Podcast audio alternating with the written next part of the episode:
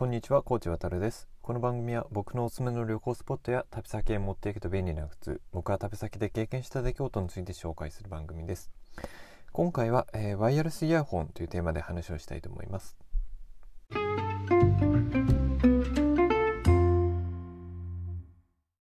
はい、改めてこんにちは、コーチ渡るです。えー、今回はワイヤレスイヤホンというテーマで話をしたいと思います。えっと、そうですね。まずちょっと本編の話に入る前になんですけども、えっと、今これ収録してるのは2020年の12月の26日になります。ということで、えっと、おそらくですね、あの、こちら配信をしているタイミングというのはもうおそらく2020年の最後になると思うんですけども、えっと、なんか、まあ、あの振り返りではないんですけども一応今年からですねこのポッドキャスト始めたので、えっと、初めて迎える年末ということになるんですけども、えっと、意外と長く、えっと、続いてきたなという印象です。今回があの第42回になるんですけどももう実際もうですね、えっと、10ヶ月近くですかね、えっと、いろいろ紹介をしてきて意外と、ま、始めた時から思ったことでもあるんですけども、まあ、旅行に関して話すテーマっていうのは意外と多くて自分の中であのそうですね旅行に関する情報だったりとか経験っていうのがいろいろあるんだなというふうに改めて実感をしました。あの内容ですね、まあ、聞いてもらっている方ってあの共感してもらえればあのすごく嬉しいと思いますし、まあ、違うようなあの感想とかですね印象を持ったりとかもしくはあの初めて知ったということがもしあればそれもすごく嬉しいなというふうに思います。というわけで、えー、と本編の方入ります。えっ、とですね、ワイヤレスイヤホンについてちょっと今回話そうと思うんですけども、もう本当にこれはあの音声コンテンツ好きには必須のアイテムだなというふうに個人的には思います。で、僕自身ですね、このワイヤレスイヤホンとのあの付き合いっていうのは非常に長いです。で、あの、もともとのきっかけは、あの営業時代に使い始めたハンズフリーがほんあの最初になるかなというふうに思います。であの僕自身はですね、えーと、今からもう78年前になるんですけどまだ営業をしていた時代にはですね結構営業車で、ま、2時間近い移動するっていうことも多かったんですけどもこの時の本当に重宝したっていうのが、まあ、今でもあの覚え古あの覚えてる古い思い出になります。であのそうですねあの、まあ、2時間ぐらい移動するとですね本当に車中っていうのは音声コンテンツがないと退屈で仕方がないんですよね。でまあ大体そういう時っていうのはラジオを聞いてはいるんですけどもたまに、まあ、のラジオなんかでもその聞くのに飽きてしまうっていうことがあります。まあそうした時に音楽をじゃあ聴こうかと思っても、あのまあ、CD をいちいち交換するっていうのは面倒ですし、あとはその iPhone のあのポッドキャストをですね、まあ、カーステレオからまあ聞くっていうのは一つなんですけども、なかなかその手続きって操作っていうのも面倒くさかったっていうのがあって、直接その iPhone とかの音楽とかポッドキャストをですね、あの聞ければいいなというふうにあの思っていました。で、あのそうですね。あと当時その営業時代っていうのはですね電話を受けることも多くってあのハンズフリーのニーズが個人的にあったっていうのもありました。あの当時はですねあのまだハンズフリーっていうのは禁止をされていなくて今実際ちょっとあの実際の法律の制度のところは確認してないからわからないんですけどもなかなか今はそのハンズフリーをですねあの使って運転中に会話するっていうのは厳しくなってるのかなというふうに思います。個人あのまず少なくともうちの会社ではですねあの禁止事項にされていたのであのハンズフリーであの運転中に話をするってことはできないんですけどもまだ僕がその営業していた78年前っていうのは、まあ、電話をあの運転をしながらするっていうこともあったのであのハンズフリーそうですね電話をするっていうニーズっていうのもありました。で本当にその運転をしながら電話に出るっていうのはすごくありがたかったんであの長電話をやっぱすることもあったんですけどこの間に全然移動できないってすごく時間のロスでしたね。であの電話をしながらの間でも少しでも移動できてればっていう風なあのニーズがあったのでその点で僕の場合はただ音楽が聴きたいだけっていうよりは、まあ、電話を受けるニーズがあったっていう、まあ、背景があって早い段階からこのワイヤレスイヤホンとかハンズフリーっていうものはあの興味を持っていました。で、えーと、最初に購入したハンズフリーは本当にその当時のものだとは通話機能だけのあの有線のものでした。でその後ですね、まあ、iPhone が、まあ、登場した頃からぐらいだと思うんですけども Bluetooth のハンズフリーっていうのも登場をしてきました。えーとまあ、本当に当時まずこれ自体はですねあのとりあえずかっこよかったっていうのがあのあります。大体その当時のものっていうのは、まあ、片耳につけるタイプのものが主流で片耳につけて、まあ、少しですねあの棒状のものが伸びていてあの、まあ、いわばそれがそのマイマイクですね。マイクになってるんですけどもえっ、ー、とちょっとその無線を通信をしてるいかにも無線を通信してるっていうような、まあ、ちょっと見た目のものだったんですけども本当にあの当時ハンズフリーっていうと、まあ、海外のできるビジネスマンのイメージっていうのが強くって、まあ、そうしたその印象も手伝ってすごくその当時からブルーあの Bluetooth のハンズフリーっていうのを興味を持ってました。で新しいもの好きまあ当時から新しいもの好きだった僕の場合っていうのはすぐにそれに飛びついたであのしばらく結構使いあの尽くしたっていうところはあるんですけどもそれもですねまだ実はあの不十分な部分っていうのが結構ありました。でまあ何が一番その問題だったかっていうと当時のそのハンズフリーっていうのは音楽が聴けなかったんですね。で、えっと、音楽に聞くを聞くには、まあ、ちょっと詳しくは分からないんですけど、まあ、よりその上の企画が必要というか、あのー、技術的にもあの上のものが必要だったみたいなので本当に初期に登場したあのハンズフリーっていうのは Bluetooth になったって言ってるのは良かったんですけども大体まあ片耳で聞くタイプでしたし、あの通話はできるけど音楽は聴けないっていう、あの問題がありました。でその後ですねあの登場したあの Bluetooth のハンズフリーの中にはま音楽を聴けるようなあのものっていうのが出てきました。でこれによって僕の個人のその音楽生活っていうのは本当に大きく変わったなというふうに思っています。であのー、それこそそうですねワイヤレスイヤホンの走りだと思っています。当時はまだそのハンズフリーとしてあくまで通話するものの、あのー、一環で作られた中で、まあ、音楽も聴けるよっていうところであんまりその音楽の方にはあの主軸が置かれてなかったものが多かったと思うんですけども、まあ、それでもですね実際には音楽を聴くことができたので僕個人的には本当にあのだんだん通話よりもあのワイヤレスイヤホンとしての使い道っていうのがあのメインになってきたと思っています。で、えーとまあ、その当時まだ78年前なんですけども登場したあのワイヤレスイヤホンの走りと、まあ、考えられるようなですね音楽の聴けるハンズフリーなんですけどもこのらもですねまだ実はあの当時は片耳あの専用のものが多かった印象です。記憶の中ではそういうものが多かったかなと思います。ただそれでもですね十分そのワイヤレスで音楽を聴くっていう快適さは、まあ、実感をできたなというふうに思います。で片耳で聞ければですね少なくともまああのポッドキャストみたいな音声コンテンツなんかはまあ片耳でも十分そんなに音質は求めないものですのであの十分だったなというふうに印象があります。で、えーとまあ、さらにですね当時その音楽も聴けるハンズフリーの中には BOSE から、えーと発売された製品というのも出てきていました。でその点では本当に音声の点でもあの改善というのはされてきて不便さを感じることというのは少なかったなというふうに思います。でこの BOSE のハンズフリーなんですけども、えーと、特徴がいくつかあって一つは、まあ、返す不要不要で本体にスイッチがあるっていう点がすごく便利でした。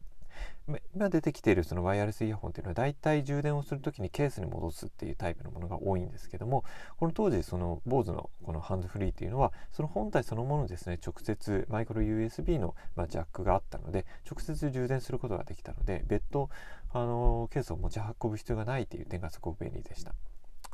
であとですねあの、まあ、本体には BOSE のロゴがあったのですごくかっこよかったですしあのちょっと面白かったのはですね右と左ですねそれぞれ決まったデザインがあって別売りになっていました。あの別売りって言っても両方揃えるわけではなくて、まあ、片方を選んで買うわけなんですけどもえっ、とそうですねあの左右で、えーと、それぞれデザインが形が、まあ、対照的逆になっているので例えば右耳用のものを買ったら左に耳につけることができないという不便さはあったんですけどもちょっとなかなかあの片耳専用だよでしかもデザインが左右で違うよっていう製品っていうのはあのなかなかあの今でも見かけることは少ないのであのちょっとウォーズさんは面白いものを作ったなというふうに個人的には思っています。でそれからですねあの、まあ、当時ですねそういう感じで、まあ、左右どちらが決まったデザインのものを購入するっていうふうになっていたんですけどもあの僕はあの当時はですね左耳用専用のものをあの購入をしましたでこれ理由は一つあってえっ、とまあ、あの脳科学の観点からあの左耳で聞くものは右耳右脳で判断をされて、あの当然左耳で、えーと、聞入った音声っていうのはあのごめんなさい、えーと、右耳で、えーと、入った音声っていうのは左脳で判断されるっていう話を聞いたことがありました。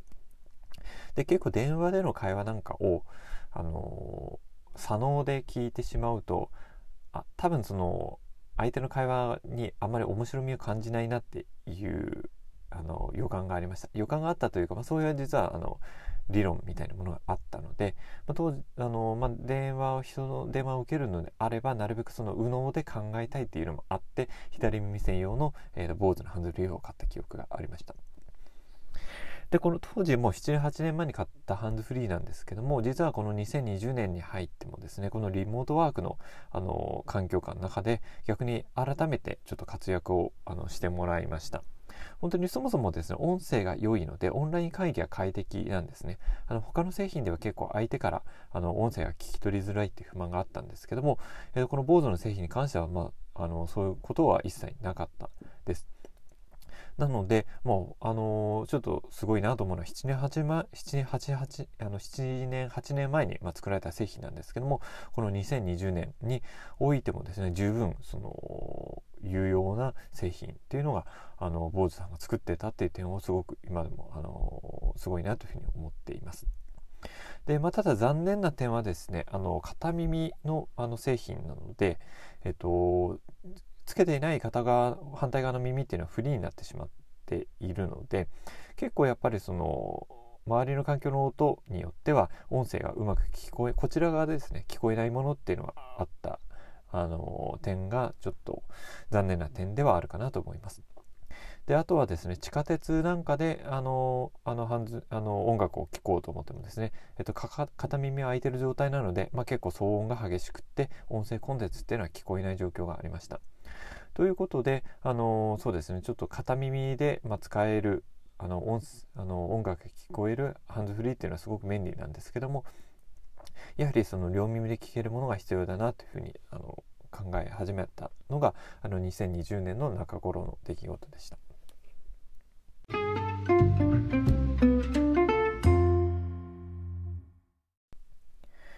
はい。で、その後ですね、あの、ワイヤレスイヤホン自体はですね僕その後はですねえっとイヤーインという、まあ、製品が出てき登場して、まあ、それをかなり長く使っていました。これはあの自分の本当に音楽生活をガラッと変えてくれたクラウドファンディング初のせあの発信の製品なんですけどもこのこのその後ですねちょっと AirPods Pro を今年買うまでの間はこのイヤーインが僕の中でのあのもうメインのワイヤレスイヤホンになってました。であのこちらのあのイヤーインという製品に関しては、ポッドキャストは今回のこのポッドキャストの、えーと、第29回の方で詳しく紹介しているので、えーとあのそちらの方に、まあえーと、聞いていただければと思うんですけども、えー、と僕が知る限りではですね完全ワイヤレスイヤホンとしてはこれは思想というか本当に一番最初のものになるんじゃないかなというふうに個人的には思っています。えー、僕自身はこれは、えーとアメリカで、えーと、発信あのやられていたクラウドファンディングのキックスターターというあのプロジェクトに、えーと、当時応募して、えーと、2013年頃だと思うんですけども応募して、えー、と入手したものなのでまだ日本では発売されていなかった製品を、えー、と入手をしていました。で当然この頃はまだアップル社の AirPods も発売されていなかったので本当にまだワイヤレスイヤホンというものはあの世の中に出てき始めた頃で本当にその初期にあたる製品でした。で僕個人はですねこのワイヤレスイヤホンというものに関してはこのイヤーインという製品なんですけどもこれがあの自分の中の中心になっていました。ただ、あのまあえーと、今年に入ってですね、えーと、長年愛用してきた、まあ、そのイヤーインという製品なんですけどもそれが AirPods Pro に変わりました。で AirPods Pro これはもう本当にご存知だと思うんですけども Apple 社が、えーと2019年の10月に発売したワイヤレスイヤホンになります。でそもそもあの以前にですね、えーと、AirPods という、まあ、従来モデルが発売されていたんですけども、まあ、これの上位モデルとして、えー、2019年に、発売された製品になります。で、えーと、この製品に、えー、AirPods Pro の、まあ、一番の特徴というのは、まあ、外部の、まあ、雑音打ち消すアクティブノイズキャンセリング機能というものがもう搭載をされています。で個人的にはですねこれがですね、まあ、コロナ禍をまあ受けたリモートワークの上流の中で、まあ、人気を高めたあの背景にあるというふうに考えています。で僕自身ですねあまりこの AirPods 自体はまあ関心を持っていなかったんですけどもえ、ー、とまず AirPods Pro をまあ買ってみようと思った理由っていうのはまさにこの働き方のまあ変化の中で、えーと、このノイズキャンセリング機能などに、えーとまあ、有用性を見いだしたからというところが大きかったです。で、まあ、AirPods Pro の魅力というのはもうあのご存知の人はご存知だと思うので、えっと、重複する部分もあるかもしれないんですけどもまず1つ目は、まあ、つきやすいデザインと悪目立ちしないデザインになったということがありました。あの僕個人はですね、えっと、AirPods もともと従来モデルに手を出さなかった一番の理由っていうのは本当に明確であのうどんみたいなデザインが気に入らなかったからというのがありますでこの点は本当に同じように感じる人は多いんじゃないかなと思うんですけどもあのあのいかにもですね耳からニュルっと飛び出たうどんみたいなデザインっていうのは本当にもうどうしてもですね受け付けられなくってまあ多分便利だろうなとは思っていたんですけどもあのデザインに関して受け入れられないのであの買うことはないなというふうに思っていました。ただあの AirPods Pro になってからですねデザインのこの一部変更というのが行われて、えっと、カナル型であることは変わりはないんですけども耳から飛び出る部分のパーツの長さっていうのが短くあのなっていました。で、えーとまあ、耳から飛び出してるデザインっていうのは変わらないんですけどもヘッドの大きさのとのバランスがですね変わったことで、まあ、うどん感がぐっと抑えられたので、えーと、僕の中でずっと受け入れられなかった気持ちっていうのが、まあ、消えて購入に踏み切りました。本当にあのこのデザイン変更というのは感謝したいです。あのこのデザイン変更がなければ AirPods を、えー、買うことはなかっただろうなというふうに個人的に思っています。でまたですね、まあ、カナル型ではあるんですけども逆にですねその耳から飛び出すパーツが残っていることっていうのが、まあ、付け外しをする上での利便性向上につながっていいですいてですねかえってま使いやすいというふうにあの使い始めてから思いました。僕は以前使っていたこのイヤーインという製品に関しては実はその本当にその耳に入れる部分だけがあの本体になっていてあのその点すごくコンパクトであの見た目もあのスマートでいいんですけどもやっぱりちょっと耳から取り外しあの付け外しをする時にですねつまむ部分が少なくて手こずるっていうところがありました。でその点 AirPods Pro では、まあ、そうしたあのあの不便さを感じることはないっていうのはあのいい点だなというふうに思っています。であともう一つその AirPods Pro のいい点としてはやはりあの屋内外を問わずに、まあ、活躍してくれるアクティブノイズキャンセリング機能というものがあります。で先ほど触れたようにですねコロナ禍で、まあ、リモートワークが標準スタイルになって、まあ、最適なあの、まあ、ヘッドセットを探し始めた人にとって AirPods Pro があの注目された最大の理由というのはここだというふうに思っています。で例えば僕の場合もですね、まあ、自宅とかカフェで仕事する機会っていうのは多いんですけども例えば自宅の場合は洗濯機とか外の工事の音でカフェなんかでは他の客が大きな声で話す音が気になって仕事の、まあ、集中力を下がれることが多かったですけども、まあ、その点この AirPods Pro のノイズキャンセル機能があるとですね、えっとまあ、そうした音を気にならないレベルまで下げてくれるので場所を問わずに仕事をするリモートワーカーにとっては本当にあの必須のアイテムになったかなというふうに思っています。でまたあのコロナ禍で、まあ、感染対策として地下鉄なんかでも走行中の車両の窓を開けておくことが一般的になりました。でこれはですね感染対策上は本当にやむを得ないこととはいえ、まあ、走行中の結構その車内の騒音というのはかなりものになりまして、まあ、ストレスに感じることも少なくなかったんですけどもそのストレス軽減にもこの AirPods Pro というのはあのー、貢献をしてくれました。であの音楽やポッドキャスト番組のようなあの音声コンテンツの中身にも専念するようなことができるで、まあ、しかもそれをですね場所を選ばずにあの得られるようになったってことで本当にあの大げさではなくてねあのこの AirPods Pro に関してはあの使って初めてあの感動ものだったなというふうに思います。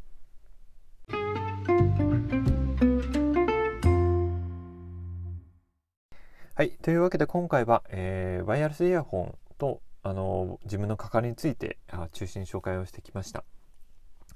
で AirPods Pro とか、まあそうですね、イヤーインとか、まあ、僕が使ってるワイヤレスイヤホンというのは、まあ、基本的に日常生活の中で使う毎日使うものなので必ずしも直接その旅だけに関わるものではないんですけども